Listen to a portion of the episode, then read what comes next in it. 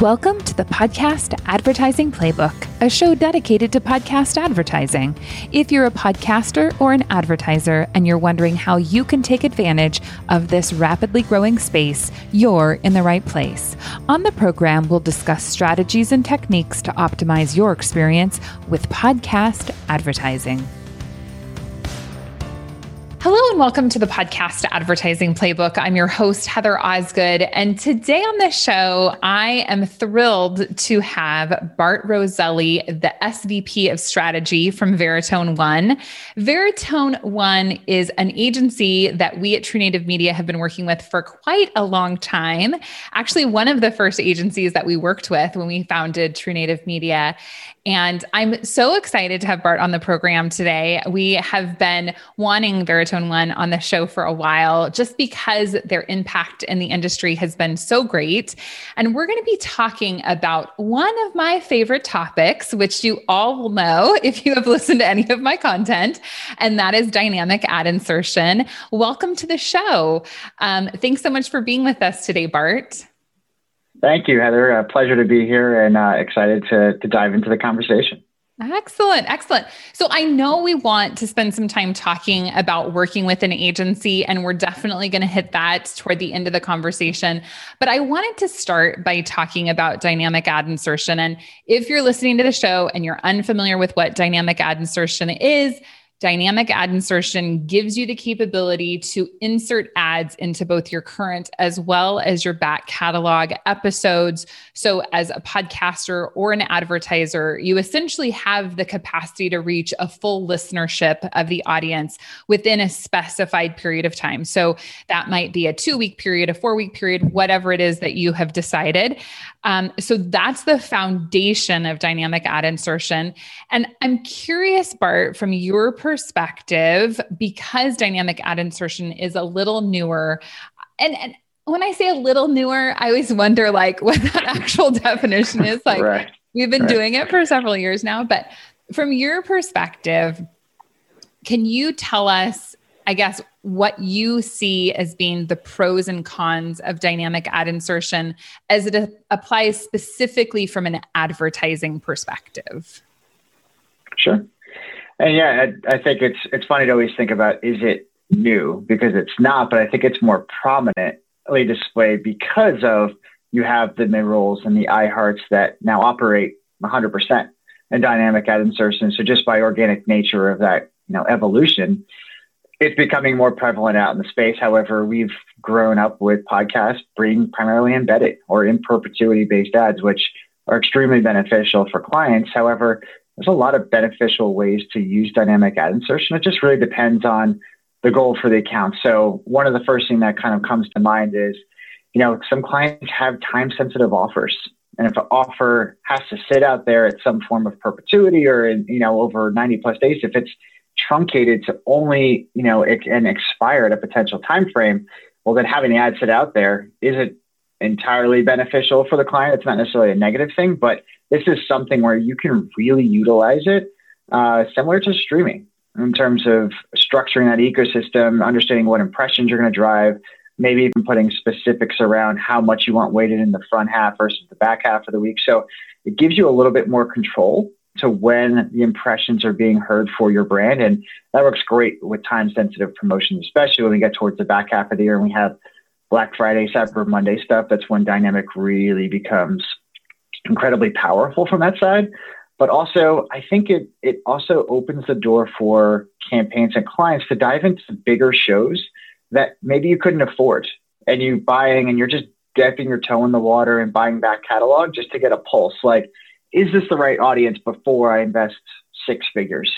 You know, over a longer time frame. So there's a lot of different beneficial ways that you know, and especially in the direct response e-commerce space that you can utilize it to your advantage, but you also have to understand what is the total ecosystem you're buying? What is your share of voice you're purchasing? Because if you don't understand that, you're kind of throwing darts at a wall and hoping that you're hitting enough people that will create the necessary engagement or even frequency to engage with your brand.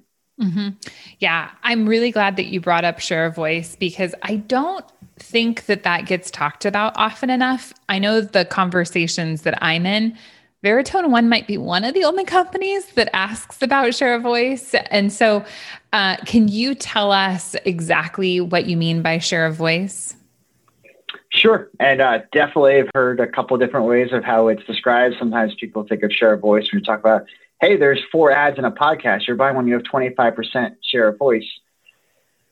Yeah, if it's once a week, you know, podcast from that perspective, sure, you could call that because you're basically embedded in the thing and there's only four ads. But share voice for dynamic is about how many impressions are in that week and how many impressions are you purchasing of that total ecosystem. So we almost correlate it back to, to radio. It's kind of like AQH with with a little, I mean, not directly aligned, but similar in that fashion. So it's understanding, okay, if there's a million impressions on a weekly basis for this show, then if I'm buying 200,000 impressions, I'm imputing a 20% share of voice that I'm purchasing. So I'm hitting one out of every five potential people of that audience, but also understanding how is that share of voice delegated across the week. You don't want it all happening on Monday. Mm-hmm. So there's that control element of dynamic insertion is extremely valuable. You just have to make sure you're having those conversations to make sure that you're buying the right share of voice and you understand what the ecosystem is. And then you also understand how do you want to the best of the network's ability to deploy those impressions? Is it evenly? Is it more weighted to Monday through Friday versus the weekend? And that's really where the power of dynamic insertion comes into play because it gives you a more controlled ecosystem. Mm-hmm. Yeah, absolutely. Uh, yeah. And just to reiterate, um, share of voice, you really don't want a hundred percent share of voice, right? Because you don't want all of those ad impressions. And I think it's such an important question because you could be buying a hundred percent of those, right? Which means like, what if a podcast had a pre-roll, a mid-roll, and a post-roll? And let's say they're getting a hundred thousand downloads per week and they they say okay we're going to sell you 300000 impressions. That means you're mm-hmm. getting three ads in every episode. So you have to be really really i think aware of what that is. I haven't personally run into many people that are are selling above. Like a you know a 25% share of voice i think is very common but um, i do think you have to be very aware and what i see is that the complexity of dynamic ad insertion is much greater so that brings with it a lot of opportunity, but it also brings challenges with it. And what would you say are some of the challenges that you face with dynamic insertion? Sure. I mean, I think knowledge is always uh, the key thing, just understanding what is the framework of what you're buying and what each network does or show does is different. So, how some networks stitch in ads versus others, is one thing. Is it a, you could have a host red dynamic ad insertion. You could also have a producer red. So, I would say the biggest thing with dynamic ad insertion is there's a longer list of questions and things you need to really truly understand before you purchase something so that you're not giving the show a, you know, developing a false negative that could be wrong. It just be because you didn't check boxes two, three, and four on the list in terms of what you're buying. So to me, it's, it's a little bit more research and understanding and potential growth of the show and how it's deployed, but also how the ads are stitched in, at what points are they stitched in. I mean, that's where you can really start to get really granular. Um, we dive into a lot of that stuff just because yeah, dynamic ad insertion can tend to be softer on a, on a performance response basis, but it's really about how you set up the ecosystem and that structure mm-hmm. to super serve whatever that campaign's needs are. And look, there's going to be rationale to buy more than, you know, 30, 40, 50% in some cases. It just depends on the show, the content, what you're trying to get across versus more of an evergreen type of strategy. Right, right, absolutely. And embedded ads or baked in ads have really been the cornerstone, I would say, especially probably of the direct response ad industry and mm-hmm. podcasting for a long time. And part of the reason for sure is that you've got a really nice, strong long tail, right? Like you're getting, as you mentioned at the beginning, ads in perpetuity, which that doesn't mm-hmm. typically happen. You don't typically get to pay for 30 days worth of ads and then maybe get, you know, three or four right. months worth, right? Like, right. you, yeah. you, depending on how that episode went that your ad was inserted in, if they had a really popular guest or if something happened to make that episode get more downloads, you could really see a lot of of you know impressions being delivered that you're not paying for or you just continue to see results that can trickle in. Whereas when we're looking at dynamic insertion it is time bound right? As we mentioned. So mm-hmm. if you're going to run from let's say november 1st through november 30th that's the only time your ad's going to be heard. It's not going to be heard in january. Um, and so i think one of the real challenges is that embedded ads have been so successful that it's not that I, I because one of the questions I get certainly, and I'm sure you get the question all the time too, is are dynamic ads as effective as embedded ads? And my answer is always, well, they're just different. It's not necessarily that one is so much better than the other. Um, they're they are different, and so it, it's approaching the strategy differently. But I'm mm-hmm. curious do you find that you're getting a lot of advertisers that give pushback to dynamic ad insertion because they're so used to maybe the results that they were seeing with embedded? I would say pushback. I would say there's more inquisition or questions as to like, okay, how does this really work?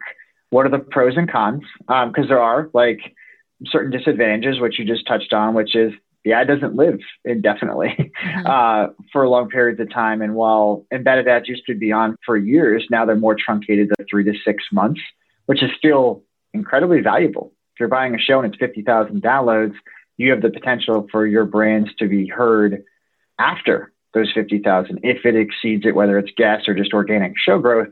And that ties right back into performance. That's why the direct response industry loves it. And embedded is not going away. Like it's always going to be there. It's just going to be a different percentage of the portfolio for podcasts, just as networks become more acclimated. There's more focus on monetization of shows, talent, etc. But embedded has always been the core foundation, always going to be extremely strong. You know, and unless it depends on a certain campaign and what their goals are, yeah, embedded will probably make it still be higher consideration than dynamic if you just look at it at a top level, macro level. But for every client, there's ones that may not even make sense for embedded because of time sensitivity, uh, seasonality of accounts, prom- huge promotional pushes that clients do, and they don't want to have mixed messaging sitting out there that doesn't align with what's actually truly accurate given their advent calendar. Mm-hmm. Yeah.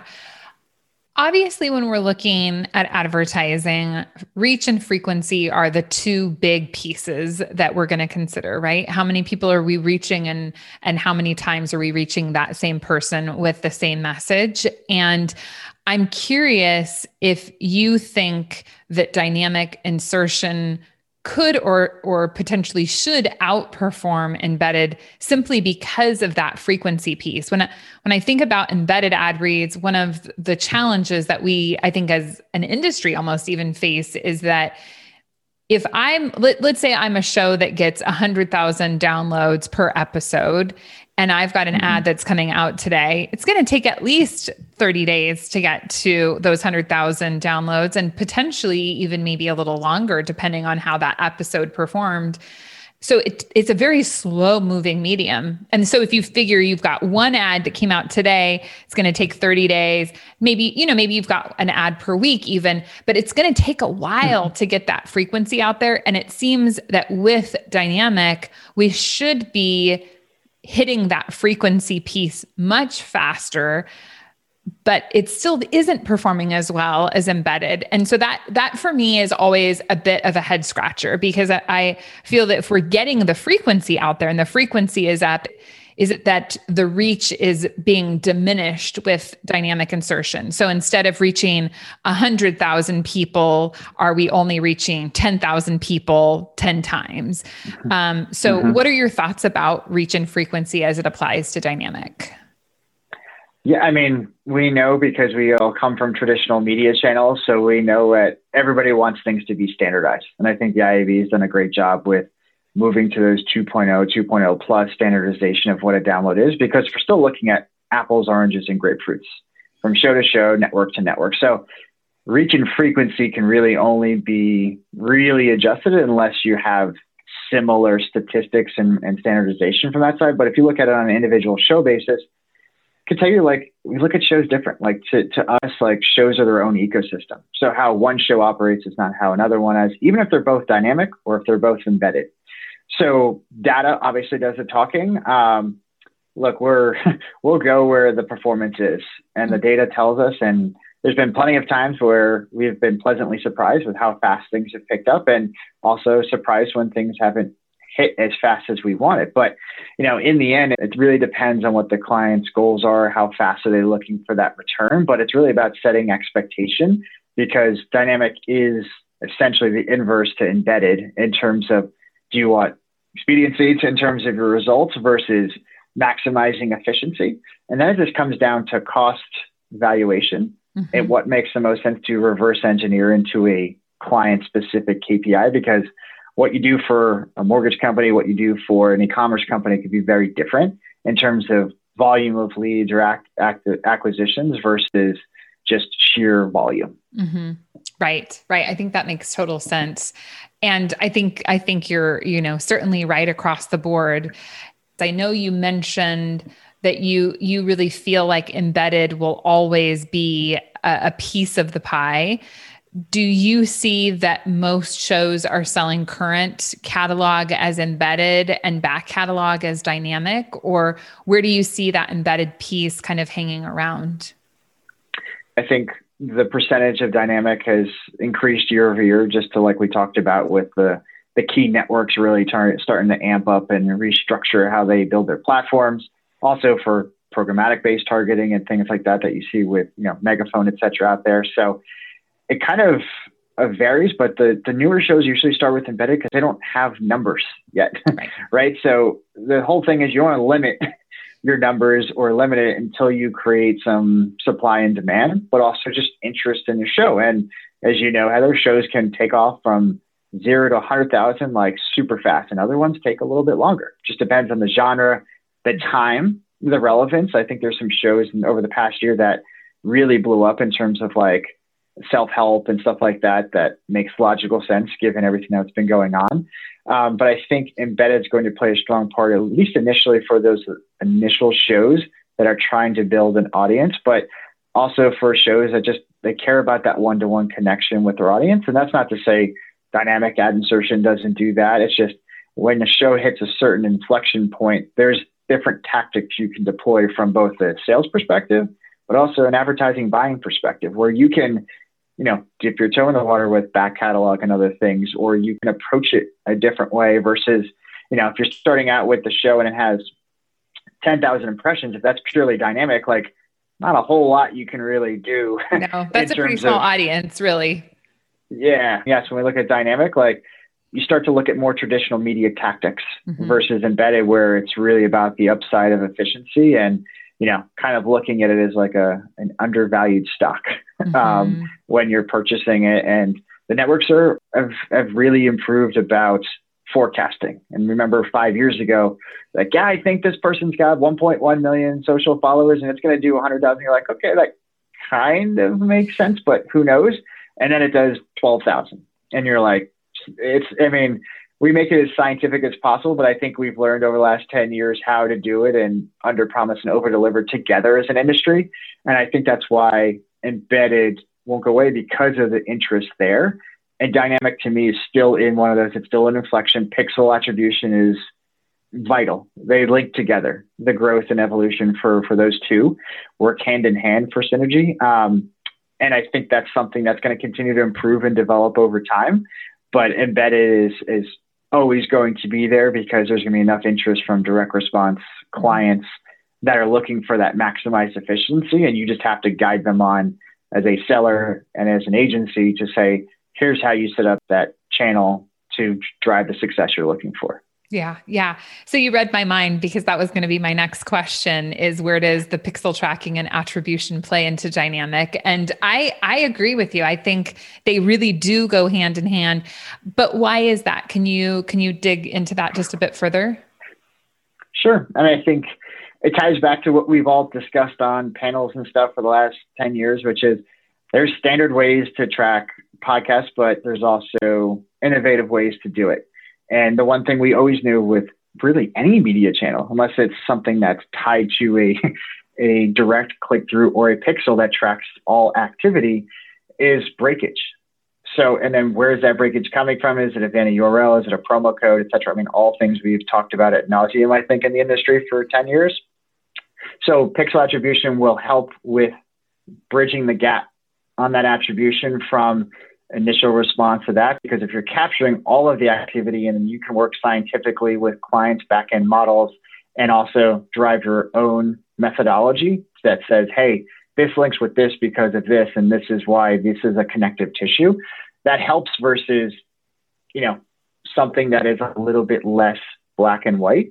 Attribution is never going to be 100% perfect in every shape and form but we've got it pretty honed in and i think pixel will help further quantify the potential value of dynamic ad insertion as that needs, because if you look at it in terms of drag, you're not going to get the same amount of drag you would get with dynamic ad insertion versus embedded just because of the sheer nature of the ad's not going to live out there in perpetuity. So I think that is why they are forever linked and the constant growth and evolution. I mean, I think we can both say probably in the last 12 to 18 months, I mean, it's night and day different. Mm-hmm. Pixel was oh, yeah. a very hot topic like two years ago, but it's like, what is it like really? And it's like, now you have four and five attribution companies out there like working hand in hand with our company, whatever, and others just to figure out like, how do we develop this? Because this is still, while it's a channel that's been around for a while to us, it's still somewhat new to the rest of the universe and it's still on us and we're still trying to further quantify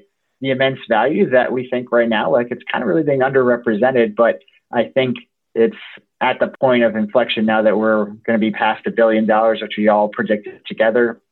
It's really exciting. I think you've got the IAB doing a fantastic job with trying to standardize it and make it more approachable for, for bigger brands from that side. And then also you have the Tom Websters of the world, and there's enough research out there along with Nielsen, et cetera, to like give clarity on like who you're reaching, the qualitative of the audience. So that's the exciting part is that we're kind of in that like we're at that inflection point, not from like growth of the channel, but more about the evolution of attribution and where it's potentially going.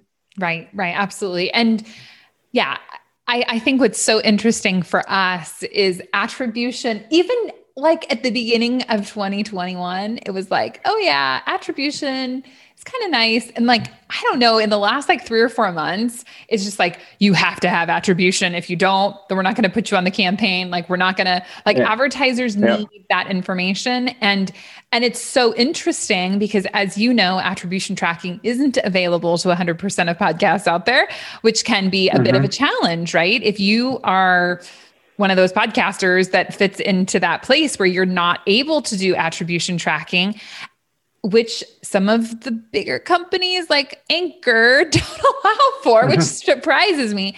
But you know, so it's it's interesting when we look at the value that attribution tracking brings, and I do agree with you; they do go hand in hand. Um, let's talk a little bit about pricing because ultimately, when we're looking at creating a return, it all comes down to how much we're paying. If you're paying a $5 CPM, you're going to get a very different return than if you're paying a $50 CPM.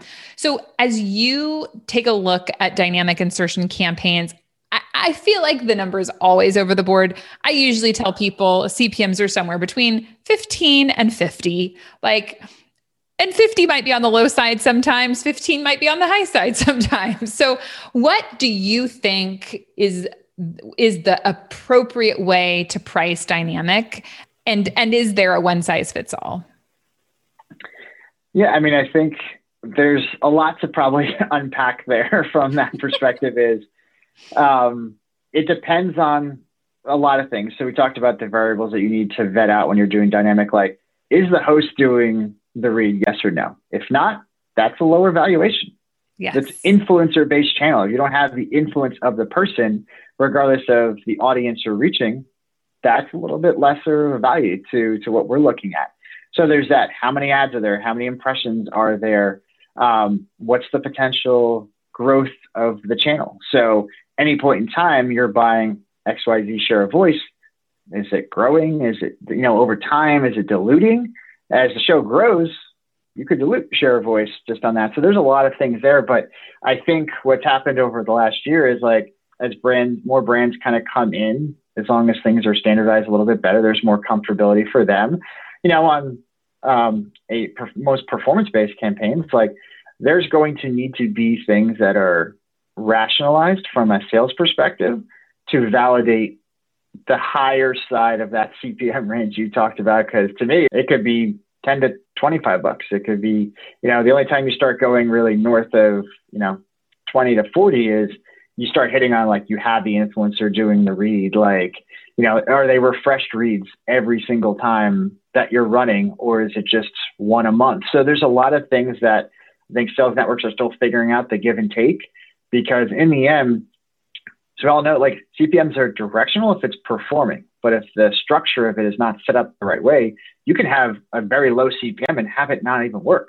And the same respect, you could have a very high CPM with a lot of structure and still have it not work. So understanding what that chemistry set is to have it hit the right points is really what unlocks the potential of, of the true value. And it's probably more campaign by campaign, but I think at a macro level, those are the questions as a sales team and networks like they need to really own and understand that to help validate the proposed cost. I love that idea that it's like it's a, a, chemistry, right? So, what is the chemistry setup of your campaign? And one of the beauties of podcast advertising and one of the challenges is that everything isn't black and white. It isn't the same. And if you mm-hmm. were a company and you buy an ad campaign on podcasting and spend, let's say, $100,000, it can be totally different from another $100,000 campaign run in a different way on different podcasts. And the value of that, I think, really for me gets back to the influencer piece, which is also something I like to talk a lot about is that when we have that host read ad, and if the host is really truly an influencer, that's not really a variable that you can even kind of calculate for because you don't know how well the audience is going to respond to the mm-hmm. messaging of that product. Yeah, I mean, the one thing we know is influencers perform. They work. We do it all day long. We buy tens of thousands of podcasts on a weekly basis from our perspective. Uh, the one thing that would definitely frightened me is trying to go into the ecosystem of this many podcasts and figuring out where do I start? There's just so many programs and shows out there where I, we're in a fortunate spot because we have data and technology that allows us to like mine and comb through it, understand what shows hit inflection points of growth and when does it start becoming a potential, not necessarily a point of diminishing returns, but when you need to alter your strategy in terms of flighting and stuff. So mm-hmm. we're fortunate in that respect, but there's no doubt that the CPMs that we're applying to influencers, which when clients come in with not a lot of experience or background with influencers, are like, well, I'm paying this on Facebook or I'm paying this on digital. I'm like, this is not the same campaign. Like you can expect higher conversion rates. You can, stri- you know, expect this is an uh, unstructured ecosystem in terms of the content. So you don't have a producer like on a radio program that's like, go, like get off the clock. Like we got to get back to the show content.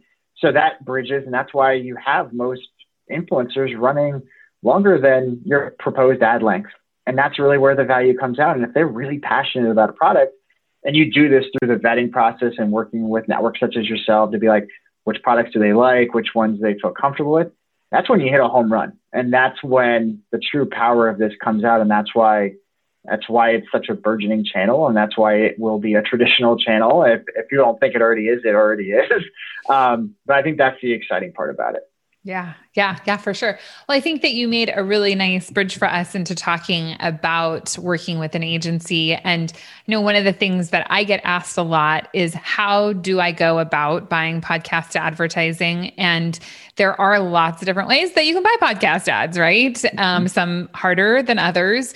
And certainly, one of the easier ways to go about buying podcast advertising is to work with a company like Veritone One. However, not every company is necessarily going to be a good fit. Um, mm-hmm. So, typically, I usually tell people if you're if you're wanting to start small, if you want to just do a couple, or if you have a relatively yeah. small budget, probably best just to kind of go alone there.